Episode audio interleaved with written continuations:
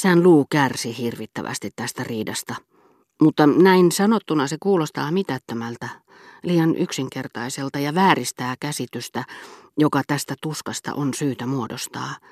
Kun hän lopulta jäi yksin eikä hänellä ollut enää muuta tekemistä kuin ajatella rakastajatartaan, joka oli lähtenyt pois mielessään kunnioitus, jota ei ollut voinut olla tuntematta nähdessään miehen niin päättäväisenä, kaikkinainen ahdistus, jota hän ei ollut pystynyt torjumaan, kaikkosi nyt, ja päättyi väistämättömän edessä, ja ahdistuksen lakkaaminen tuntuu aina niin hyvältä, että välirikko varmistuttuaan sai hänen silmissään samantapaista hohtoa kuin mitä olisi ollut sovinnossakin.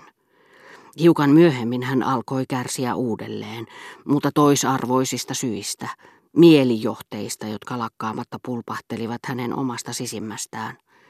Hän ajatteli, että nainen ehkä hyvinkin olisi halunnut päästä sovintoon. Odotti nyt vain häneltä sanaa ja tekisi ehkä odotellessaan kostaakseen jonakin iltana jotakin jossakin ja että hänen tarvitsisi vain sähköttää tulevansa, jotta mitään sen suuntaista ei pääsisi tapahtumaan että toiset kyllä osaisivat käyttää hyväkseen aikaa, jonka hän päästi valumaan hukkaan, ja että jonkin päivän kuluttua olisi jo liian myöhäistä lähteä tapaamaan rakastajatarta, jonka joku oli jo sillä välin ehtinyt valloittaa. Kaikki nämä mahdollisuudet olivat pelkkiä olettamuksia, sillä hänen rakastajattarensa linnoittautui hiljaisuuteen, joka kärjisti hänen kärsimyksiään siinä määrin, että hän rupesi lopulta miettimään, oliko nainen ehkä kätkeytynyt Donsieriin vai matkustanut peräti Intiaan. On sanottu, että hiljaisuus on voima. Se on sitä monessakin mielessä ja nimenomaan hirvittävä ase niiden käsissä, joita rakastetaan. Odottavan ahdistuksen se moninkertaistaa. Mikään ei niin houkuttele lähestymään toista ihmistä kuin se, mikä meidät hänestä erottaa, ja toista niin ylipääsemätöntä muuria kuin hiljaisuus tuskin löytyykään. Hiljaisuudesta on niin ikään sanottu, että se on kidutuskeino, joka pystyy tekemään hulluksi sen, joka siihen vankilassa alistetaan. Mutta miten kiduttavaa, Kiduttavampaa kuin vaitipysyminen onkaan kärsiä rakastetun hiljaisuutta. Mitä ihmettä varten hän vaikenee tällä tavoin, ajatteli Robert. Pettääkö hän minua parasta aikaa jonkun kanssa? Ja hän kiusasi itseään.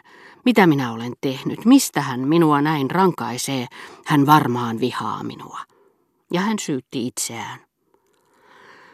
Hulluksi hiljaisuus hänet todellakin teki sekä mustasukkaisuuden että katumuksen myötävaikutuksella. Sitä paitsi tuon tapainen hiljaisuus on julmempaa kuin vankiloissa konsanaan, sillä se vasta varsinainen vankila onkin. Aineettoman, mutta ylipääsemättömän aitauksen muodostaa tuo tyhjästä tehty, tiivis tunnelmainen välimatka, jota hylätyn katseet eivät pysty läpäisemään – Voiko sen julmempaa valaistusta ollakaan kuin hiljaisuus, joka ei näytä meille yhtä, vaan tuhat poissa olevaa, jotka kaikki tavalla tai toisella syyllistyvät johonkin petokseen. Joskus jännitys hiukan hellitti, Robert hervahti ja uskoi hiljaisuuden kohta päättyvän kauan odotetun kirjeen tuloon. Hän näki sen. Se oli tulossa – hän herkisti kuulonsa äärimmilleen, tunsi jo janonsa sammuneen, mutisi, kirje, kirje. Mutta kuvitellun hellyyden keitaaseen kurkistettuaan hän huomasi polkevansa paikoillaan loputtoman hiljaisuuden todellisessa erämaassa. Hän kärsi jo etukäteen kaikki mahdolliset eroon liittyvät tuskat, vaikka aina välillä uskoikin voivansa niiltä välttyä, niin kuin ihmiset, jotka järjestävät kaikki asiansa kuntoon, voidakseen muuttaa maasta, mistä ei kuitenkaan tule mitään, niin että heidän ajatuksensa, jotka eivät enää tiedä mihin niiden huomispäivänä tulee suuntautua, heittelehtivät hetkellisesti heistä irrallaan, niin kuin sydän, joka sairaan rinnasta riistettynä lyö lyömistään, vaikka onkin muun ruumiin yhteydestä erotettu. Ja koska kaikista inhimillisistä kasveista Tottumus on se, joka vähiten tarvitsee ruokamultaa elääkseen, ja ensimmäisenä ilmestyy alastomimman kallion kupeelle. Hän ehkä lopulta olisi, sitä ensin mielikuvituksessa harjoitettuaan, tottunut eroon kokonaan. Mutta epävarmuus ylläpiti hänessä mielentilaa, joka yhdessä tämän naisen muiston kanssa muistutti rakkautta. Kirjoittamatta hän sentään pakottautui olemaan, ajatellen kai, että oli vähemmän kiduttavaa elää ilman rakastajatartaan kuin tietyissä olosuhteissa hänen kanssaan, tai että ottaen huomioon tavan, jolla he olivat toisistaan eronneet, hänen oli pakko odottaa ystävättärensä anteeksi pyyntöä, jotta tämä, jos kohta rakkaus puuttuikin, säilyttäisi ainakin kunnioituksen ja arvonannon, joita luultavasti vielä tunsi häntä kohtaan.